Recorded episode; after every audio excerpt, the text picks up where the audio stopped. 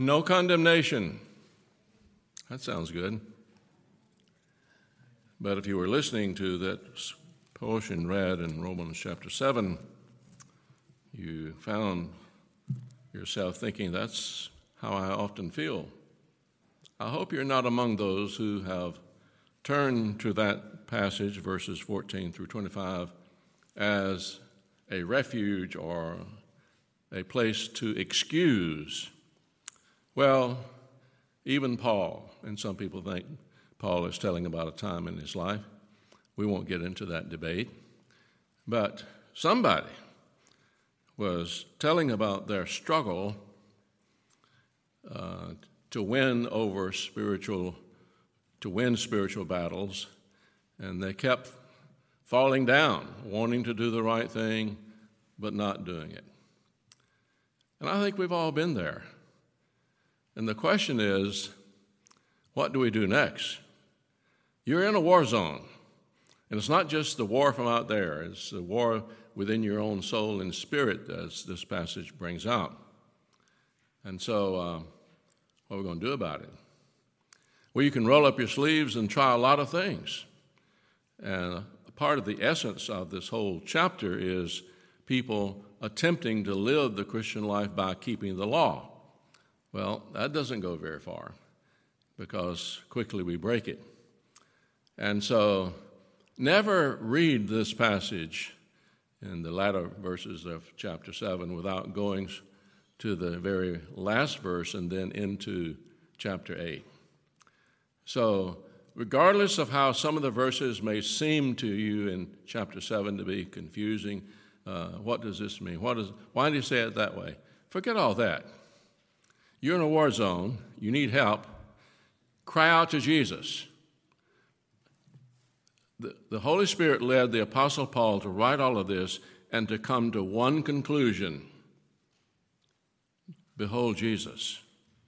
And whatever is on your mind and heart, whatever the struggles are in your life, and whatever excuses you've made, and however bad people have treated you, and all the rest, uh, at the end of the day, the great need of every one of us is to be brought to that place to where we have exhausted all other options and we're ready to say, Thank you, Jesus. Thank God through Jesus Christ our Lord. And then you get into chapter 8, and glory is, is, a, is a wonderful teaching of the reality of no condemnation. When you have sin in your life and it's not forgiven, lots of excuses are made, but you still have a spirit of condemnation. When you behold Jesus, he brings you to a place of freedom, sins forgiven, and not only that, but Jesus living within you to empower you to live the Christian life. Father, speak to our hearts, empower us to experience the new life and the new walk of no condemnation that is ours in Christ who believe. Speak to every heart according to the need, and we bless you for it in Jesus' name. Amen. So, we are reminded in chapter 7, verse 17, of something that, in case you have forgotten it, verse 17, sin is living in me.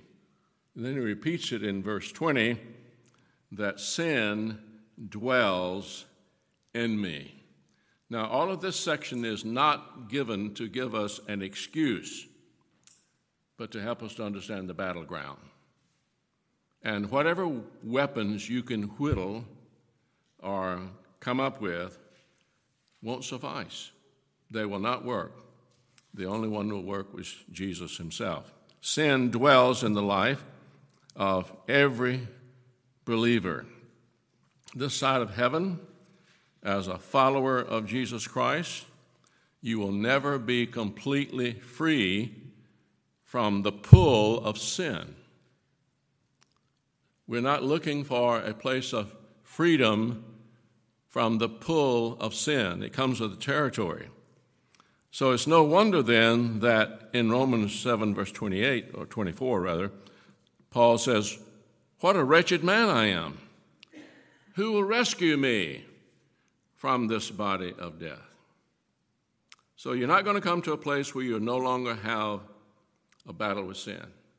Somebody talks about sin, oh, hey, that's I don't deal with that anymore. That's past. I don't have to worry about that anymore. The war's over. Uh, you're deceived. The war ain't over. In verse 15 through 17, for what I want to do, I do not do. What I hate, I do. There's a continual civil war going on inside the heart. We know to do good, we don't do it. We know what's wrong, we fight against it, and then we do it anyway. We say, I will, and then we don't. We say, I won't, and then we do. We make a promise, and then we break it. We set a goal, and then we don't go after it. We get on our knees and say, Oh God, I'll never do this again. Then we get up and do it again. This is the human situation even for the believer. This is the result of our indwelling sin nature. And so we cannot live the Christian life and deny this. We're dealing with the reality of the human nature. And it's rooted in the fact of ch- chapter 3, verse 10 For there is none that does good, no, not one. Verse 23 of chapter 3 For all have sinned and come short of the glory of God. So, the first step of deliverance, the first step of dealing with this is admitting the problem. And, and many people, that's where they, they lose it. Because they immediately go, Well, I'm not so bad, or I'm not nearly as bad as so and so. So the first step is admitting the problem, and that brings a call, a need for this powerful word, honesty. In chapter 7, verse 24, what a wretched man I am. Now, that's not the whole testimony of a Christian, but that's, that's a good beginning place. It's just reality, it's the human situation. What a wretched man I am, and apart from Jesus Christ and the Holy Spirit, that's all I am. Honesty.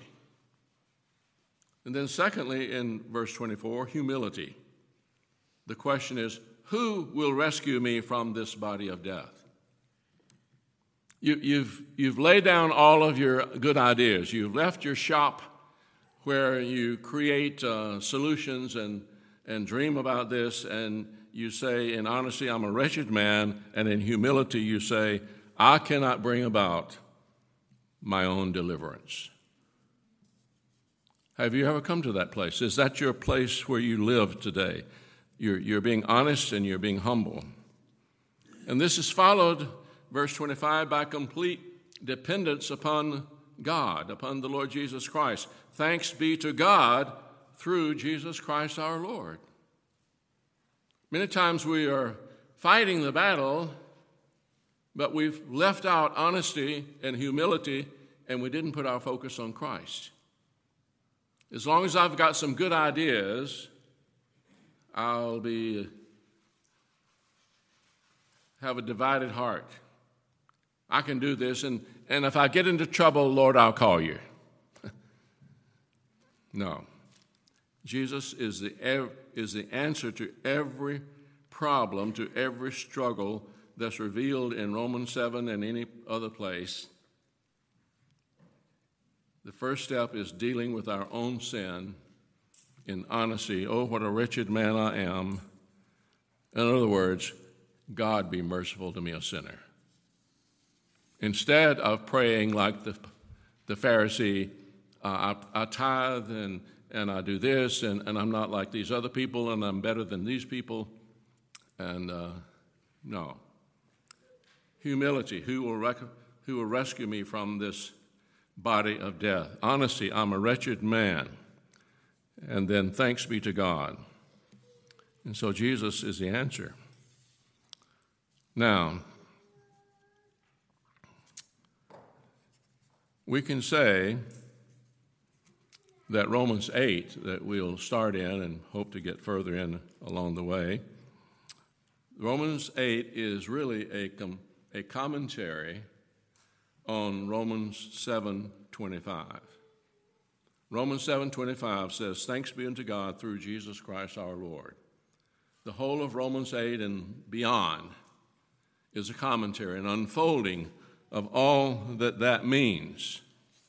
And it's not the unfolding of a formula, it's the unfolding of a person, the person, the Lord Jesus Christ.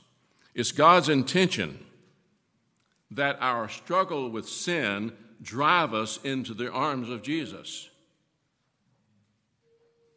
Not drive us into some formula. Not, there are all kinds of books, self help books. That's a billion, mega, mega, mega billion dollar industry. And there are many people who are in pulpits and pews, and people who are sitting at home, and they have books and books on books coming up with solutions about how to handle life. And some of them may bring in a little bit of Jesus and some of the Bible, but Jesus and the Bible is not sufficient. If you're going to go with God, if you're going to take God at His word, there is, there is a problem. And it's got many tentacles, but there's one solution, and His name is Jesus. It sounds too simple, doesn't it? Well, it's profound, it is simple, and it's God's way. Thanks be to God, because in Jesus Christ and through Jesus Christ, what do I have? Well, first of all, I have no condemnation. And that chapter, as you many of you know, concludes with no separation. Those who are, in fact, in Christ are totally without condemnation. Now, in spiritual battle, as a Christian, one of the things you know that you still deal with from time to time is a spirit of condemnation. I can tell you one place that it did not come from God. If you're in Christ, there is therefore now some condemnation occasionally in some circumstances. No. There is therefore now no condemnation to them who are in Christ, who walk not after the flesh, but after the Spirit. And everything that the Holy Spirit says, all the way through verse 39, of chapter 8 is simply an amplification of the wonders of no condemnation in every stage of life. You say, wait a minute. Wait a minute. I want to raise my hand. I have a question. Uh, I was following along in my Bible, and uh, you read Romans chapter 8, verse 1. There is therefore now no condemnation to those who are in Christ Jesus who walk not after the flesh, but after the Spirit. You say, well, that last sentence is not in my Bible. If you have anything other than a King James or a New King James, that phrase is not in your Bible. And we're not going to sit here and debate about whether or not which scholars are right. Later, it is stated again, the same truth is stated again later in the chapter, that the same scholars who reject it in verse 1, do not reject it elsewhere. So I don't care if it's in your Bible or not. Well, frankly, I do care. Write it in. It's at a good place. It's in line with everything else that scriptures tell us. There is therefore now no condemnation to them who in Christ who walk not after the flesh, but after the Spirit.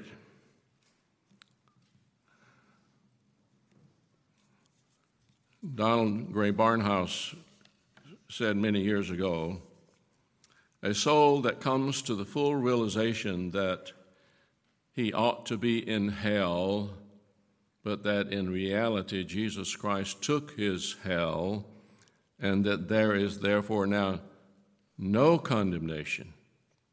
Now, right now, no condemnation to them who are in Christ, that person is likely to be moved by that. If, if you're not moved by that now, hang around, keep your Bible open, stay afterwards, get in a room by yourself, go home and get alone, open your Bible, and cry out to God until you get astounded.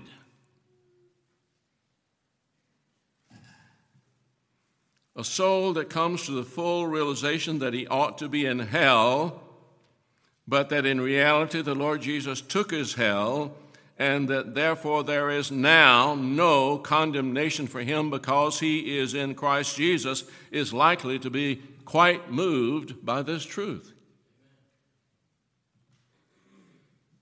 Let us shout for joy because we are in Christ Jesus, and there is therefore now no condemnation.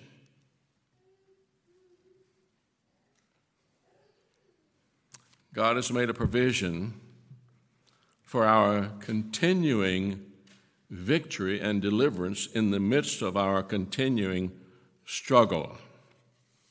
Look at verses 2 through 4. Chapter 8. For the law of the Spirit of life in Christ Jesus has made me free from the law of sin and death. For what the law could not do in that it was weak through the flesh, God sending his own Son in the likeness of sinful flesh and for sin, condemned sin in the flesh. So many of us think that if we are in spiritual battle, then we cannot simultaneously be in victory. Now, we can be in a spirit of defeat by the choices of our hearts. There's nothing here that's an excuse for sin. Uh, this whole passage here is telling us uh, the way out. But victory does not mean no battles.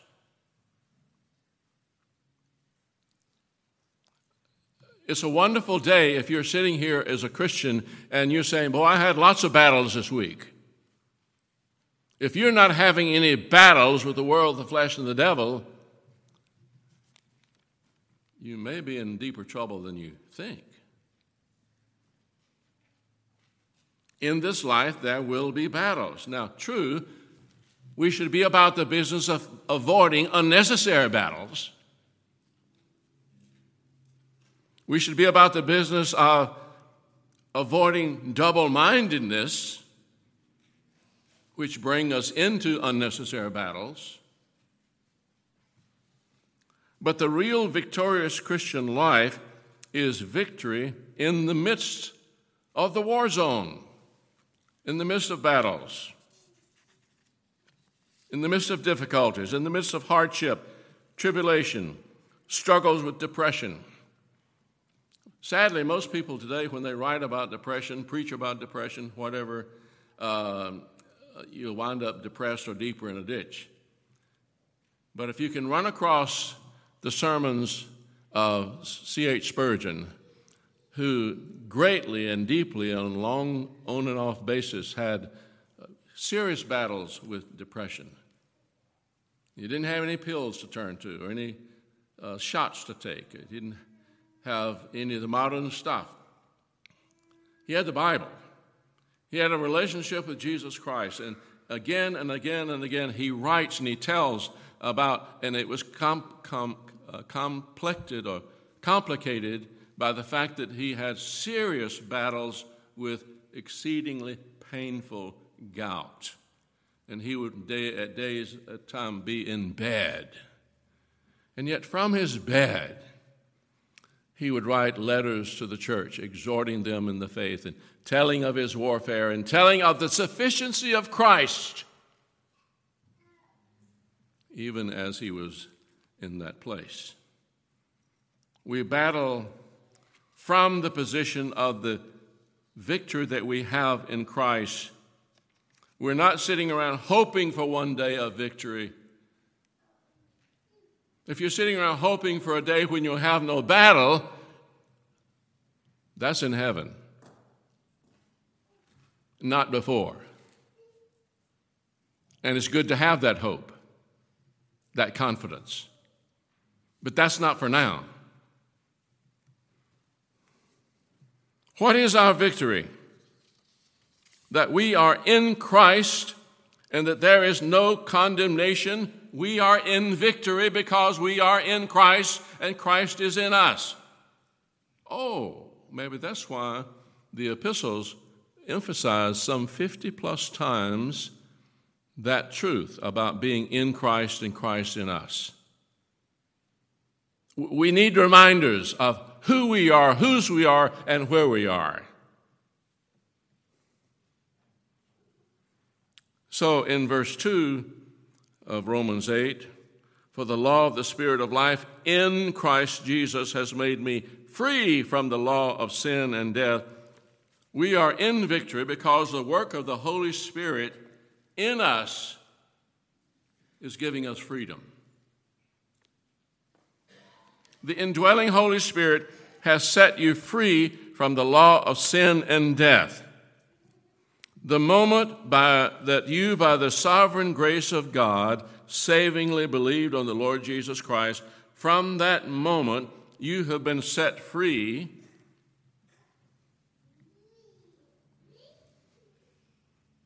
because of the work of Christ at Calvary and because of the Holy Spirit who now lives within you. And because of that, listen carefully, I'm going to give you one sentence. You don't have to sin anymore. I didn't say you'd never sin, but you're no longer a slave to sin. Romans 6 sin shall no longer have dominion over you. You don't have to sin. Now, the best interpretation I can give you of that sentence is this. You ready for it? You don't have to sin. This is not some rocket science that requires some sort of uh, formula that's hidden behind a rock somewhere. You don't have to sin anymore. You may have just sinned, but you can speak the truth to yourself. I'm in Christ. My sins are forgiven. I'm not under condemnation. Uh, Jesus, the blood of Christ has forgiven me. I don't have to live there anymore. I don't have to be in bondage to that attitude anymore, to that habit or whatever. Because the law of the Spirit of life in Christ Jesus has set you free. When Jesus comes in, he comes in and makes a difference. It's not only forgiveness of sins. There is no condemnation for the believer because the death of Jesus Christ has condemned the very thing that has condemned us. Verse 3 and 4.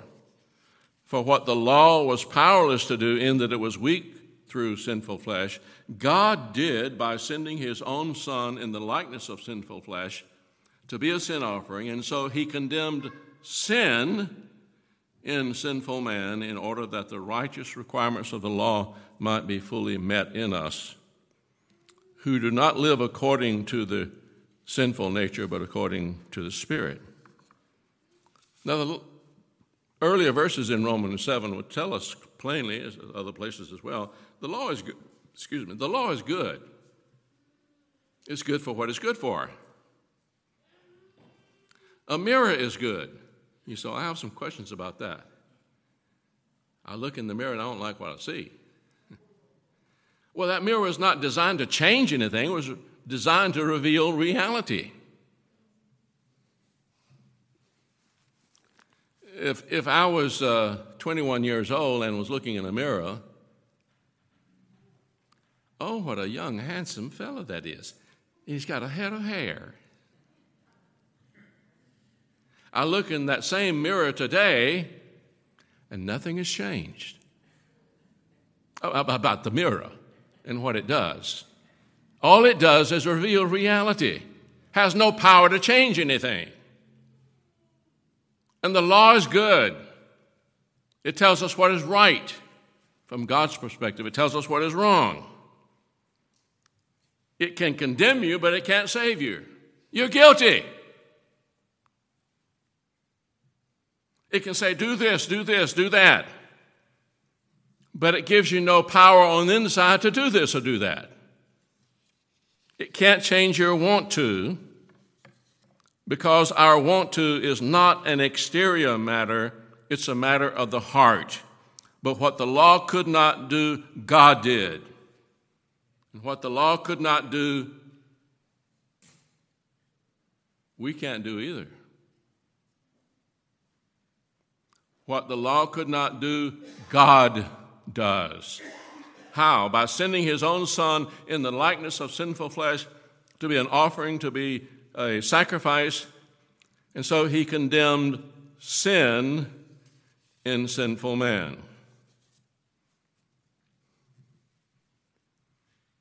Why is it that the Christian can resonate with joy and happiness at Romans chapter 8 that there is therefore now no condemnation to those who are in Christ Jesus? Because on the cross, when Jesus hung there, he condemned sin. You can never be condemned as a believer for your sin. The price was paid 2,000 years ago. There is no condition for believers, there is no condemnation for believers because God has condemned sin in the death of his Son, the Lord Jesus Christ. And that is amazing. That's amazing grace. Now, notice in verse 4 of chapter 8 that God did all of this so that the righteous requirements of the law might be fully met in us, all that God has demanded are met or fulfilled in us. He has met and He has fulfilled them in us, the big word in, not by us. Oh, here are the demands of the law. Roll up your sleeves. See how far you can go. No, not fulfilled by us, but in us. And so then God looks on the obedience, the perfect obedience of his sons, and declares that everyone who believes him gets credit for what he did. I'm resting in his righteousness. I'm clothed in his perfect righteousness. I'm clothed in his perfect obedience. And therefore I'm accepted by the beloved. I'm trusting his merit. His merit has been credited to my account. And so the Father sees me based on the righteousness of his Son. Not only on the sacrifice of his Son, but on the righteousness of his Son. The moment you're given divine life, you repent, you believe, you're born again, the Holy Spirit goes to work in your life. He begins to change you from the inside so that the things that used to knock you down don't knock you down anymore. Places where you used to fail, now you have power because of the indwelling Holy Spirit. There's no condemnation. Your sins are forgiven, and now you're empowered by the Holy Spirit. And so you walk with the Lord, depend, relying upon the Holy Spirit. The righteousness of Christ is credited to us, and the Holy Spirit empowers us so we have new power and desire to live a new life. I read the story of a man in England some years ago who, for much of his life, had been deeply addicted to alcohol. He'd work and get money, take his money, and go straight to the bar, spend it all. He was about to lose his family. Often they did not have enough to eat. They were selling things out of the house that they needed. On one occasion, he was given 10 shillings to buy a new pair of glasses, which he greatly needed. But before he got to where he could buy the glasses, he spent it all on alcohol.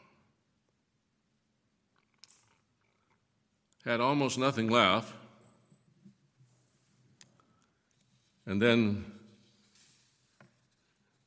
Somehow, by the amazing grace of God, he was converted to faith in Christ. And the drink went out.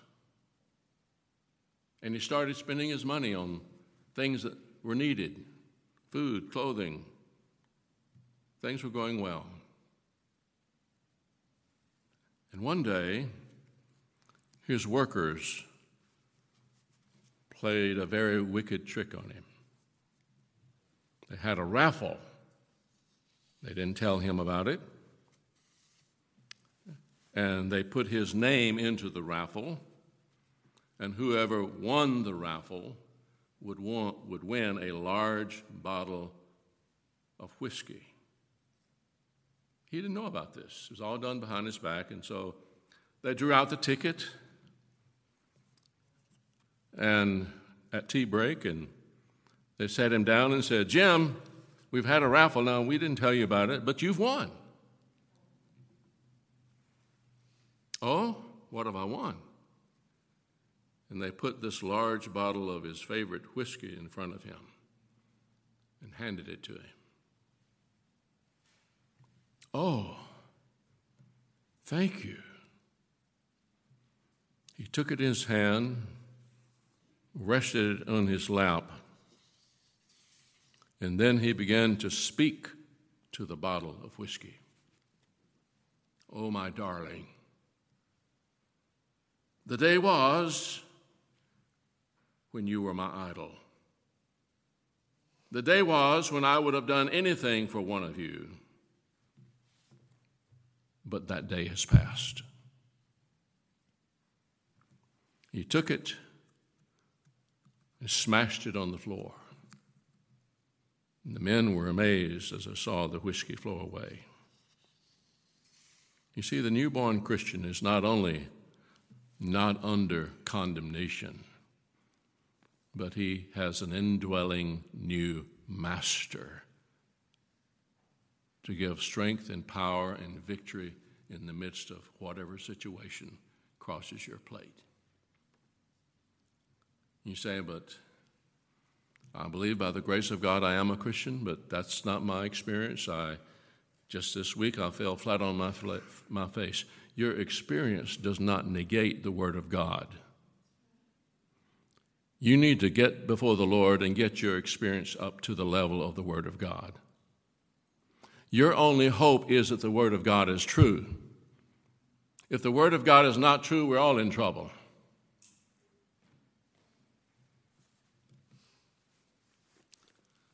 Look at verse 2. He's, God has given us new freedom. Verse 3, He's given us new power.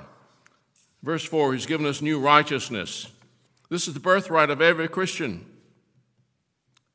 You're no longer under condemnation. You are eternally secure. You have freedom and power, and you're dressed in the righteousness of Christ. You're not only eternally free, you are internally free by the power of the indwelling Holy Spirit. You are internally free. You no longer have to sin. You are positionally perfect, and practically you're empowered to win. Who is it that's not condemned? Those who are in Christ Jesus. Not every Baptist, not every preacher. Those who are in Christ Jesus. When it comes to salvation, there are only two places you can be. You're either outside of Jesus and on your own, or Christ is in you and you're saved. If you're outside of Jesus Christ, you're condemned already. If you're in Christ, you're not condemned. Where are you this morning? Are you outside of Christ and lost?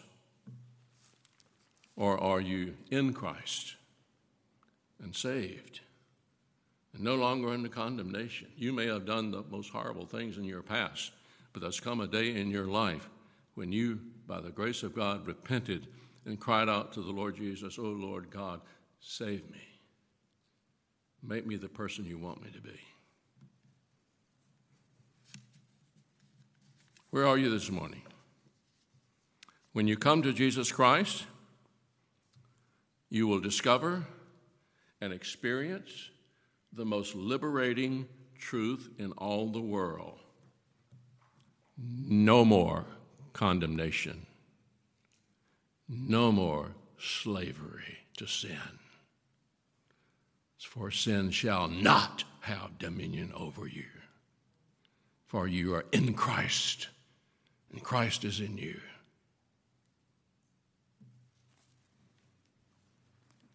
Jesus has paid your sin debt, and now he lives within you by his Holy Spirit. To grow you up in Christ likeness. Oh, Father, we bless you for the truth and the glory of the gospel. That, yes, there are so many ways where we can try to win spiritual battles and be religious and have all sorts of things and turn to all sorts of remedies. We thank you for that day when the Spirit of God in His great mercy brings us, Oh, wretched man, oh, wretched woman that I am, who shall deliver me from this death, this dominion of sin? this slavery to Satan, self, and the world. I thank God through Jesus Christ our Lord. There is no other way. We thank you that it is a glorious way. There is no other way needed. Jesus, the way, the truth, the life. No man can come to the Father but by him. We pray that this might be a day of people coming to faith in Christ. We pray that this would be a day when all of the saints of God go out of here freshly amazed and rejoicing. No condemnation. Indwelling power by the Holy Spirit